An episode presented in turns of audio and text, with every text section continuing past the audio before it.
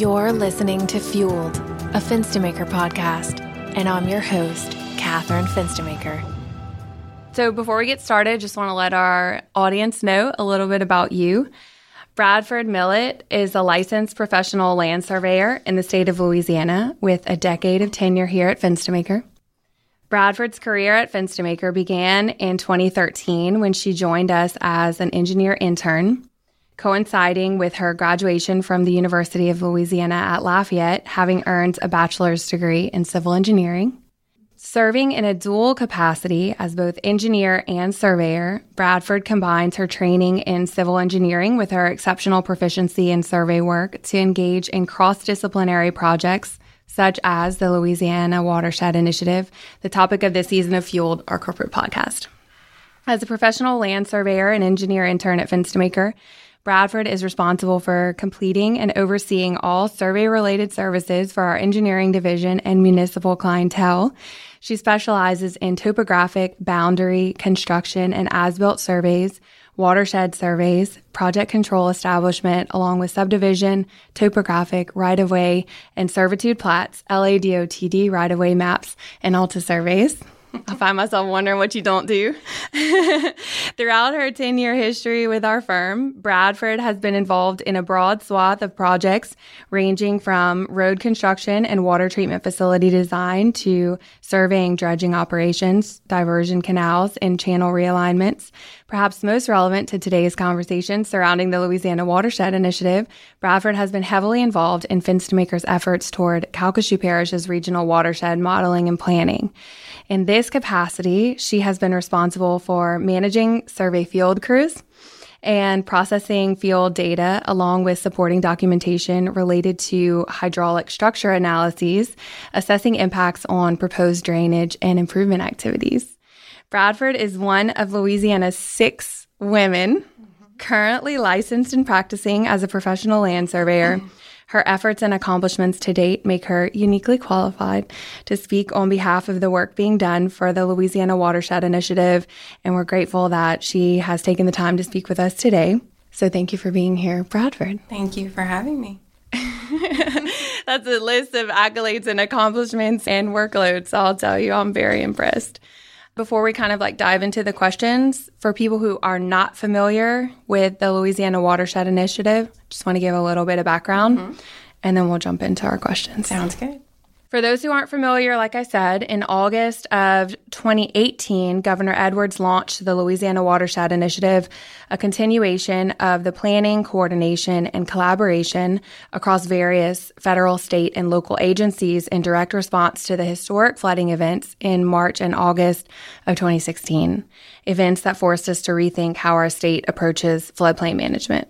Following the launch of LWI in September of 2020, the federal government, through the U.S. Department of Housing and Urban Development, a grant agreement was signed establishing a $1.2 billion line of credit in community development block grant mitigation funds for flood risk reduction priorities throughout Louisiana, providing an unprecedented opportunity to enhance and expedite LWI efforts. So through the Louisiana Watershed Initiative, the Council on Watershed Management established 6 strategic areas to guide planning, projects, and policies toward long-term flood risk reduction and quality of life improvement across the state, one of which is data, the collection of information for the development of relevant living models of each watershed that can then be leveraged with regard to land use, policy decision-making, and project evaluation. Fenstermaker has been tasked by DOTD with performing HUC 8 specific hydrologic and hydraulic modeling relative to Region 4, a very complex project that entails a significant amount of survey work that I understand you've been managing very well. So the coordination of that survey effort will be the focus of our interview today. Yep, sounds good. Okay, that is a mouthful. There's a lot going on.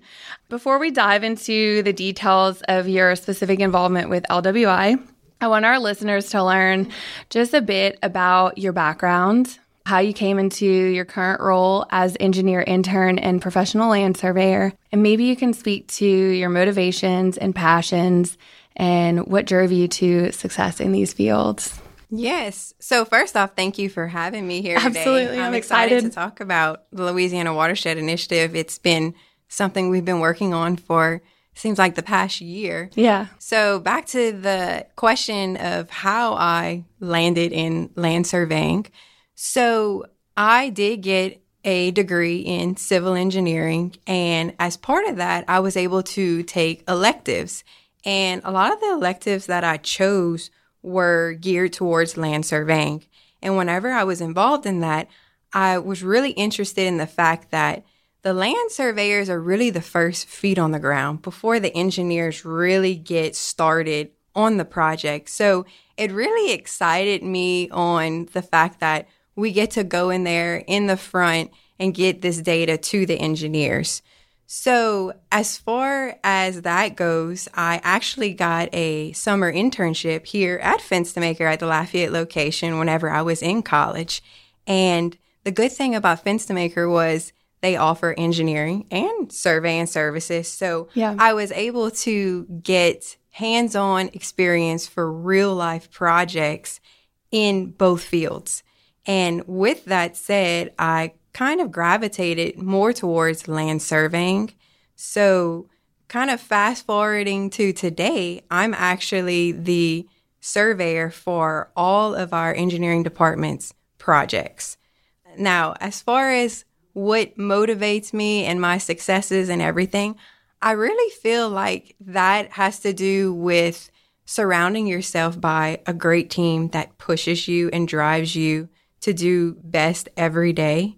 And even that goes for the field crew. So the field crews, you really have to have a trust relationship with them, good communication, and they're letting you know what they're seeing in the field and bringing that to you, and having that trust and that communication with office and field is really what all comes together. And the success of me, it looks like it's me, but it's really a team effort that's bringing me to the success. So I would say having that great team and all of that success behind it is also what motivates me.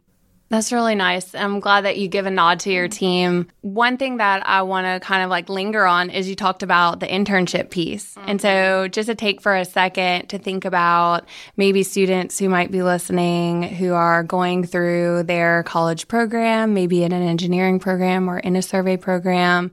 Is that something that you would consider a key to kind of really unlocking what your true interest is to have an internship and mm-hmm. get in the field and get your hands in projects? Yes, definitely early on, especially when you're still in college, getting out there and getting that field experience and hands-on experience to me is key, really, for you to even know what direction you want to go in, because I chose civil engineering and land surveying, and we work on roadways and watersheds and that type yeah. of work, but you can go into so many different directions. So this might not be for everyone, but if you can get an internship and even do multiple internships yeah. throughout college, it'll really let you figure out what direction you'd want to go in. Yeah, I like that. That's good advice.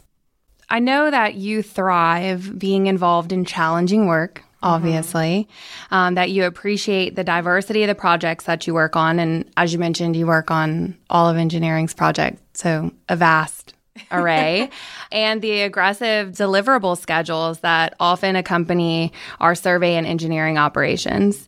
So can you tell me about your experience so far working on the Louisiana Watershed Initiative? How is this effort challenging you in new, different, or remarkable ways as compared to other efforts that you've been a part of throughout your career? Specifically with Region 4, the challenges compared to the typical jobs that we work on would be you're dealing with 10 field crews out there who are working every day, and Region 4 going from all the way north of Toledo Bend to just south of Calcasieu, you have crews spread out all over the place in that area.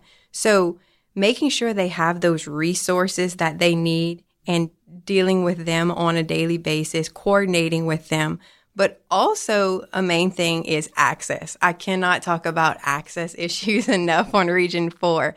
If you look at Region 4 on a map, probably 80%, if not more, is not developed. It's wooded areas. So trying to have these crews get into those areas was complicated, as opposed to if we're working on a typical roadway project or a waterline project. So we're in this consolidated area and they just need to pull over on the side of the road and they can survey this road, which has access all day long. But going into these areas where it's just wooded, it seems like no man has ever stepped foot in some of these areas. It's hard. And when you look at it on an aerial, it's like, oh, there's the coulee right here. Mm-hmm. However, when you're on foot, it doesn't look like that. You can't find it. So really, access issues, especially on Region 4, would be the biggest difference and change from our typical. And they did great at it, but it was a lot of communication as far as access goes. Yeah, you know, we recorded another episode for this season of Fueled with Jonathan Bro out in the field, and he talked a lot about some of the private landowners that he's dealt with as far as access. So not just the wooded areas, which I've heard some horror stories about things that they've encountered in those more uninhabited areas, but also the issues with the landowners and access to their property, and kind of some of those, I guess, smaller town vibes where they don't know. It's a new person in town. Yes, a new person in town, exactly. Mm-hmm. And so whenever they get together at the local coffee shop or the local sandwich shop, and then they say, oh, we've got a new guy in town. Make sure you lock your gates and, you know, yeah, things like that. So when they were driving initially, the gates were unlocked. And then when they would come back to get to some of those, all the gates were not locked. The word was traveling that Fenstermaker was in town surveying, which we're surveying for a good cause, but people are also, they don't know you, so they are going to protect their property. Protective of their land, for sure. So that's interesting that you bring that up. And then also to say that Jonathan was very complimentary about the support that he got from the office. And I guess so vice versa, of you seeing from the aerials something that he's not seeing on foot. Right. And then the same thing happens in reverse as well. So the communication's like really key. That's great. And Jonathan definitely was one of the crews that had some property owner encounters in different situations that we had to go through.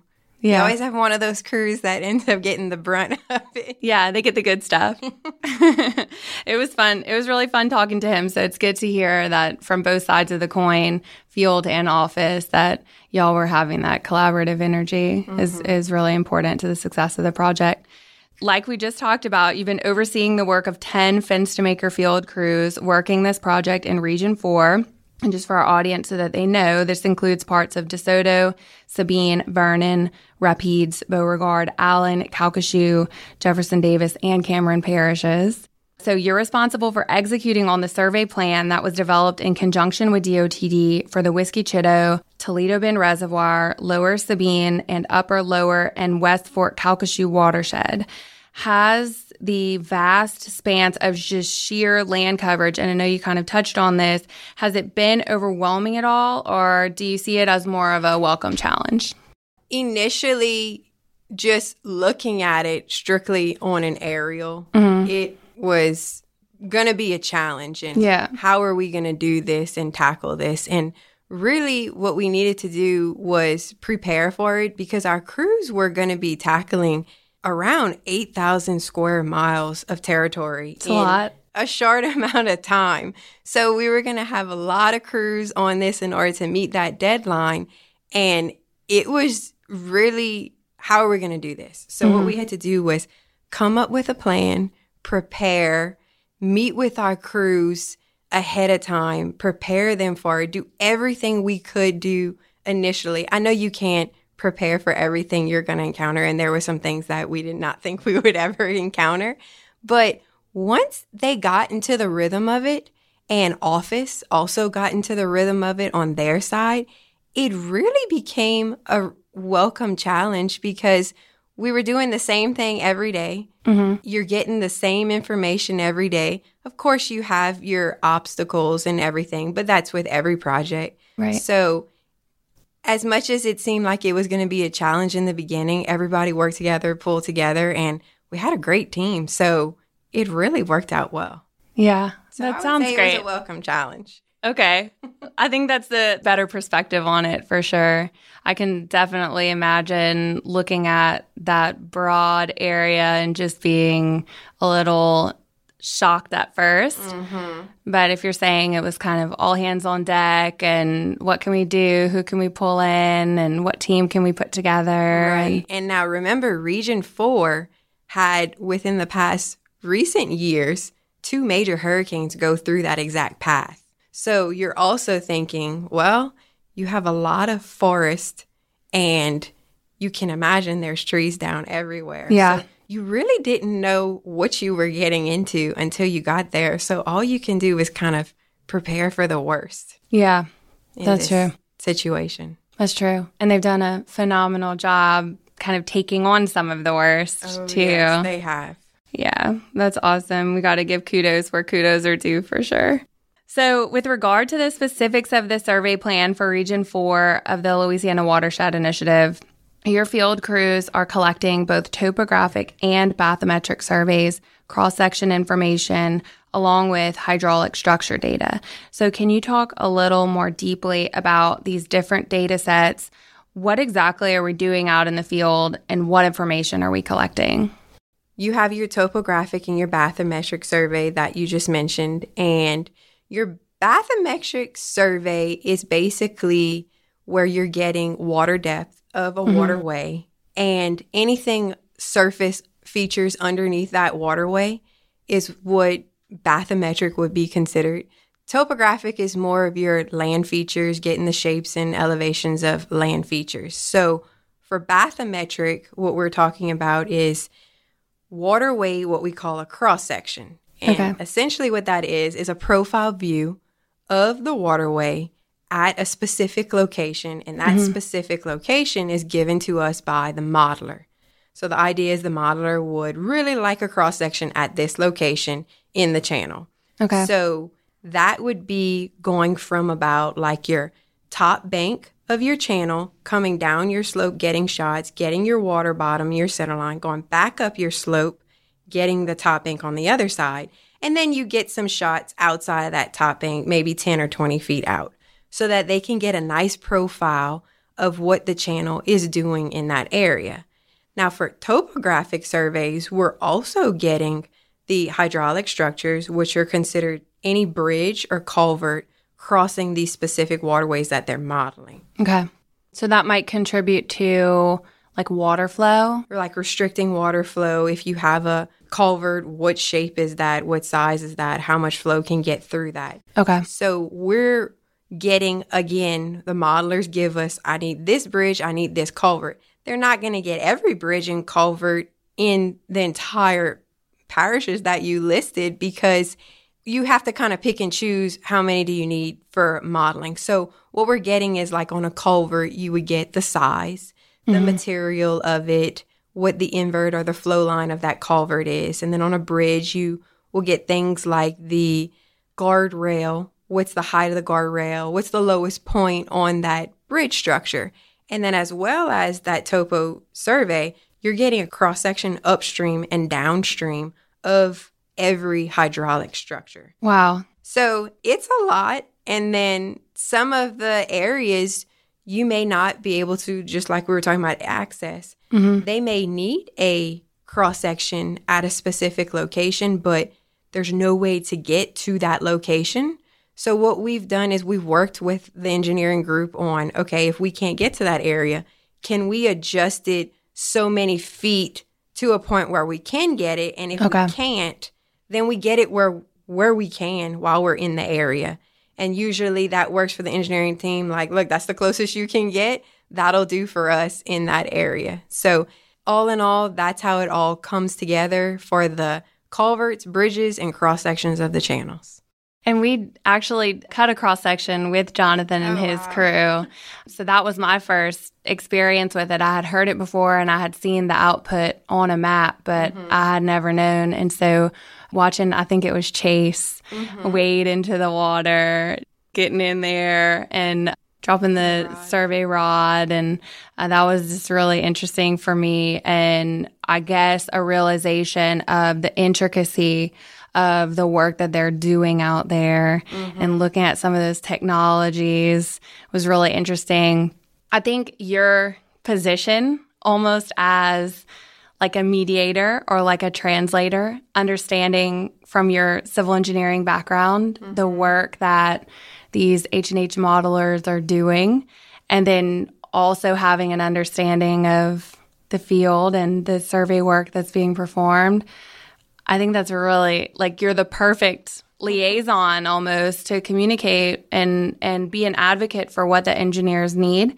And then on the other side, to be an advocate for what the survey crews need, which is really, I don't know if you ever think about that, but it might be a unique role to play, or like a unique perspective that you have that allows you to serve in the capacity that you do so effectively. It is, and we've actually almost trained our crews to have that mindset when they're in the field. So in the beginning, when they would call us with questions about, okay, what exactly do you need on this bridge, or what do you need at this culvert? So we would tell them, okay, if you were a drop of water and you were standing in that coulee and you had a flooding event, what type of information would basically stop that water? What would you want to know? So having them think of that, they've really been able to understand, and they are like, they'll give us extra information that we wouldn't have even thought of to get. But like, if there's blockage out there, well, we don't know that because we're not out there, but they're out there and they're thinking, oh, I think they would want to know that there's blockage covering this area for access into that culvert. So they've really become very familiar with watershed surveys. It's not like I'm going to design a road survey. You really have to have a different mindset for this. That's really neat. And I bet they appreciate kind of the project differentiation as well out there. Maybe something a little different, something new for them. Yes. So a good challenge on both ends. The survey plan references the use of alternative survey methodologies in addition to the more traditional or ground-based methods. These include single beam sonar and laser scanning technologies. So can you talk about instances where these additional, or we can call them supplemental technologies, are warranted, and how you've been able to collaborate with and leverage our advanced technologies group for that survey support? Advanced technologies, with them providing laser scanning and single or multi-beam, the way we approached it was we had our crews go out with the initial points, desired points that we would like them to get. And they're going to try to approach it and get it with traditional methods. However, if they get to a point where, let's say for a waterway, it's deeper than 15 feet, then in that case, they would let us know and we would add it to what we call is our AT single beam list. Okay. And we would have the guys go out once we had enough points to send them out there and get these particular areas for single beam. We use this a lot in like the Calcasieu River. Okay. So as far as laser scanning, we took the same approach. The crews would go out to the structure that we needed. If they went out there and it was a situation where if it was a super complicated bridge or a very long bridge, a high trafficked bridge, or an area with really no shoulder for them to safely get the data that we need completed in, then instead of risking their safety, we would add it to a list, and the laser scanner was brought out and we would scan a side profile of that bridge. It's outside of the roadway, so it's not near the roadway. You're almost looking back at the bridge from like the coulee. Okay. And you're getting a scan. And what we do is we take that data and we bring it in and we extract the points we need in the office like we would be a survey crew in the field. Okay. So that way their safety is not at risk, and they went out there, they tried. It would kind of be used on like an I-10 busy highway bridge for those cases. in the bridges that were super long, it would be, yeah, the crew could survey it traditional means, but is it going to take them an entire day to get all the features we need? And it's not worth that time, as opposed to we could scan it and get the features quickly in the office. So we used it for that. Now, we also use advanced technologies, not necessarily for survey data like those two instances, but for the drone. We would use Joe Broussard, who's actually the field coordinator for Region 4, who did a phenomenal job.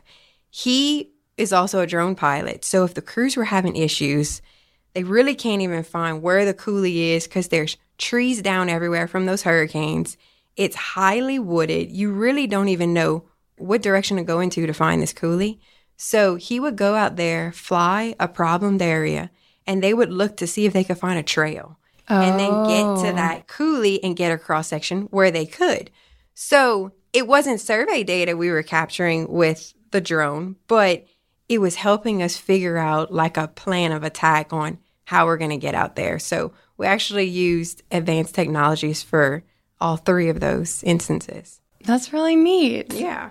So on traditional engineering projects, do you encounter needs for our AT group, or is this like a more robust usage of their skill set in a way that maybe you hadn't collaborated before, or have you learned some things with their capabilities that maybe you consider bringing on to other engineering projects that you're working? I would say in the last 2 years, we've been working more and more together and incorporating that into our everyday projects. It really just depends on the scope of the project you're dealing with. If it's a really small project, sometimes it's not worth bringing them out there. But if it's a intersection like Ambassador and Kali Saloom, well, we don't want to have a crew out in the middle of the intersection. So we had actually gone out there with mobile LiDAR. So it really is a case-by-case basis, but in the last 2 years, we've really been working more and more together. That's neat. That's good to hear as well, with our one company mindset and core value, that we're growing more and more into that. And it seems like organically that it's just growing in that direction, that our different disciplines are finding needs and use cases to leverage one another's talents and, and expertise, which is neat. We are. That's awesome. Okay, we've touched on this, that we're amassing an incredible amount of data across 9 parishes that comprise Region 4. I imagine processing all of this would be like drinking from a fire hose without an efficient and effective workflow. So what does that workflow look like? What are the gears that make this massive data processing operation turn in terms of team communications, software, and technologies? That's a big question. Yes, it is. There is a lot of data coming through with 10 crews every day. Wake up in the morning, we get to work, and we've got 10 crews worth of data coming in. But at the same time, we're doing Region 4. We're also working on Regions 5 and 6. So we have that data coming in as well. Wow. But the plan of attack, we really have a great team in the office, and they're very effective. They know their step that they need to do. So what happens is we get that data, and step one is we have somebody that's processing the data, reviewing the control, getting with me if there's any issues on that. And then it goes to step two, which is having somebody bring in that data, reviewing it, and using the information we have at our hands to check it, making sure it's all making sense. Once it leaves that person, it then goes to step 3, which is a quality control. They're also reviewing any questions that step 2 had. And at that time, they're also deciding if there's punch list items that we need to send back to the crew before they get too far away from that structure or that cross-section, because they're covering a lot of territory. So we want to review it, have all kind of questions addressed before they're traveling all the way down south to Calcasieu if they're in Toledo Bend. So with that, once we get the punch list stuff, it goes through the same steps again, and then it's a deliverable that's sent to the client. Okay. Now, something different we did on this project was we used ArcGIS Survey 123, and we made this essentially a checklist. And if you're at a structure, you pull up your app, you say, I'm at a structure, I'm at a culvert or a bridge, and then it tells you all the things it needs. You take pictures of it, and it's submitted to us live. So we get it immediately. So when we're reviewing that data, we're seeing all that info, all those pictures. So we're able to really thoroughly check it and then send comments to them. And another thing is they can take pictures to us and say, I'm at a problem area right here. Can you open the map and look at this photo I just submitted? And I can look at the photo and see where they are and try to help them through the situation. So really, it hasn't been so much out of a fire hose, maybe, I guess, out of a garden hose, you could say. As long as nobody's taken like 2 weeks of vacation, we're definitely, we have it under control. But it takes a team, and we have 10 people in the office who are actually working every single day, getting this data in and getting it to the client. Yeah. Which in this case, our client is our engineering department. Yeah, that's really neat. Gosh, that real-time aspect of it is so exciting, right? It is. Before, it would be writing on a paper, and whenever the crews make it back into Lafayette, give us those papers. And then sometimes we had questions on it, but this is actually live. You can see it on a map, address questions. It really has been a tremendous help. I know there's a lot of professionals, you know, maybe currently practicing, who have held maybe some type of aversion to technology and adopting newer technologies.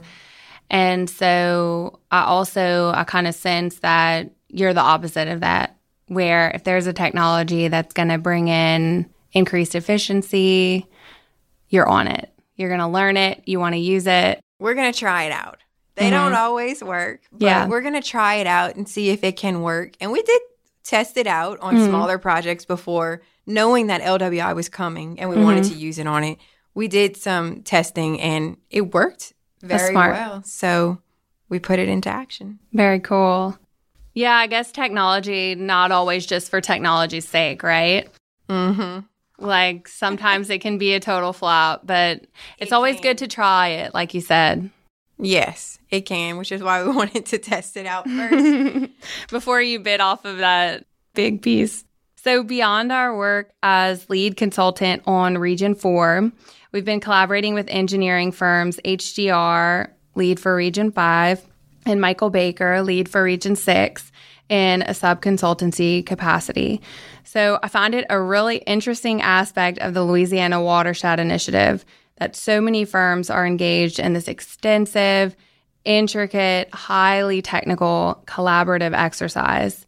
So here you are, you're seeing the ongoing efforts from many different angles, and it feels to me like we're all kind of creating pieces of a massive patchwork quilt that will eventually be sewn together at a statewide level, which is obviously very fascinating.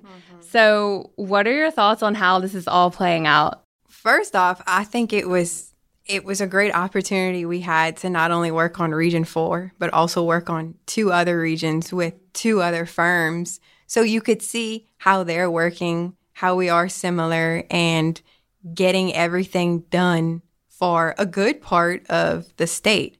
I think it's great how we have everybody broken up into different regions, joining in on all of this and really giving us, at the end of the day, it's going to be one great product that's going to help us in the future to mitigate any flooding events or how catastrophic they are. So being born and raised in Louisiana and seeing all of this come together and being involved in this, it really is a personal thing because our kids and our grandkids are going to benefit from all of this in years to come. So being a big part of this and working on 3 different teams as the surveyor, I think it's an awesome thing, and I'm really happy to be a part of it. Yeah, it kind of makes me misty-eyed thinking about future generations benefiting from this work.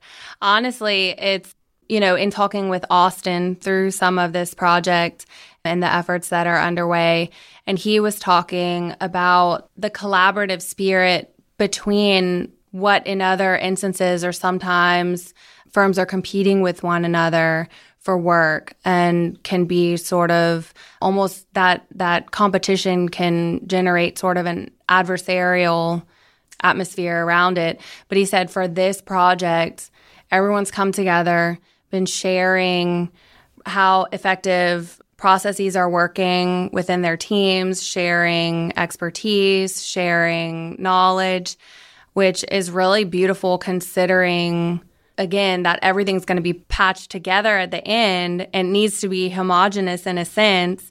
And we're all working for the greater good, all on the same side. We're all working together and we're talking, hey, what are you doing for this? And trying to make sure that we're doing it as best as possible with the best methods that we have. Mm-hmm. So everyone's really working together. Yeah. And like learning back and forth probably from maybe some of these firms are larger, mm-hmm. maybe some smaller. And so our team might be gleaning lessons from a bigger firm, and then vice versa, we might be passing knowledge off to maybe a smaller firm who isn't as experienced. And I just think that's really neat. It kind of takes that, it's kind of like an equalizer mm-hmm. to all be on the same side of something, which definitely is really cool. It is. I'm proud of y'all. And you specifically, it's super fascinating, all of the moving parts and what you have going on and what you and your team have been able to accomplish. So speaking about team, tell me what you value most about the teams that you're working with while conducting these survey efforts. What lessons have you learned from a project management standpoint? What takeaways are you going to carry with you? And what advice would you give to anyone who aspires to lead and serve in projects and operations of this magnitude? And there's a lot of questions. It's a lot of questions. Yeah, start with your team. Yeah. So value, I have to bring it back to the team and the field crews. They are committed to getting us a quality product and also doing it in a safe manner. They have been exposed to so many elements. I mean, we're in Louisiana, so we can have 4 different seasons just in one day. And it's just been crazy what they have gone through. Like we mentioned, the hurricanes have come through these areas. So you can't walk in a straight line and get to your coulee. You're having to snake around trees that have fallen down. Where there are actually snakes. And the heat index this summer, when we were in the prime time of surveying, was crazy. It was just terrible out there. These guys have really dealt with some elements, and they've done a great job. Now, and I know I mentioned Joe Broussard earlier. He was coordinating with field crews. Anytime you would walk in his office, he would have on one of his computer screens the weather radar. Mm-hmm. So these guys are in the middle of the woods. They can't really see what's going on around them. So if there was a storm getting ready to pop up out there, he would give them a call. Hey, in about 30 minutes, you're going to have a storm that's going to come. You might want to start making your way out of the woods and get to your truck, just to kind of let them know so they weren't stuck out there in lightning and storms. So it's just like how everybody really values each other and cares about each other. And at the end of the day, making sure everybody's safe. Yeah. So that's my biggest thing that I valued with this whole project, and really got to see how much everybody worked together. And cared for each other. Yeah. Because every day was a different challenge. Yeah. So moving on to kind of the project management takeaways, what have you learned from a project management standpoint? Yeah. So this one was definitely a project that you had to take one piece at a time, one day at a time. When your phone rang each day, you didn't know what was going on. You would almost have to take a deep breath before you answered it, because you didn't know what was going to be something that they encountered on the other end whenever they were surveying. But taking it one day at a time, one piece at a time, and making sure we prepared well for what we could prepare for is my biggest takeaway on a project management standpoint. Okay. And for anybody coming up in the workforce and they want to be able to take on projects like this, like what are the skill sets that they should be working through or valuing in their own career if they're trying to advance to this this place where you've gotten from a project coordination standpoint? I would say that, and this is really any project that you would deal with, small or large, you just kind of want to prepare, plan, and have a great team around you. Because at the end of the day, you can't do it on your own, and you need to trust the people that you're working with. And having that team and preparing as best as you can for what you're going to encounter, and having protocols on, if I do encounter this, what do I need to do? I think that goes for just any project. Yeah. Well, you got a lot of, what did they say, plates in the air, you know? Yeah. And so preparation definitely sounds like key. That's excellent that you've been able to wrangle such a complex operation and bring it. I'm not sure where y'all are in relation to the finish line, but it seems like y'all are getting pretty close with Region 4. We're pretty much done with Region 4 and Region 6, and then Region 5 we'll be done in the next probably month and a half. That's excellent. And so the time schedule is phenomenal as well. Yeah, it definitely is. There were times where we were in crunch time, but everybody pulled together and did it. So we arrived at our closing question. You made it. One thing that I ask all of our guests in the spirit of Fueled, our podcast name. So please tell us what fuels you in general, in life, career, work, family. What drives you? What drives me would be definitely my family. I'm a mom. I have 2 boys, and I'm here 5 days a week, majority of the day. But when you go home, you're going home to your family. And when my boys get older, I want them to look back and see, what did mom do? What did mom push herself to do? Because it wasn't easy. It was hard at times. But I want them to be able to look back and know that they can do even better than what I did. Yeah.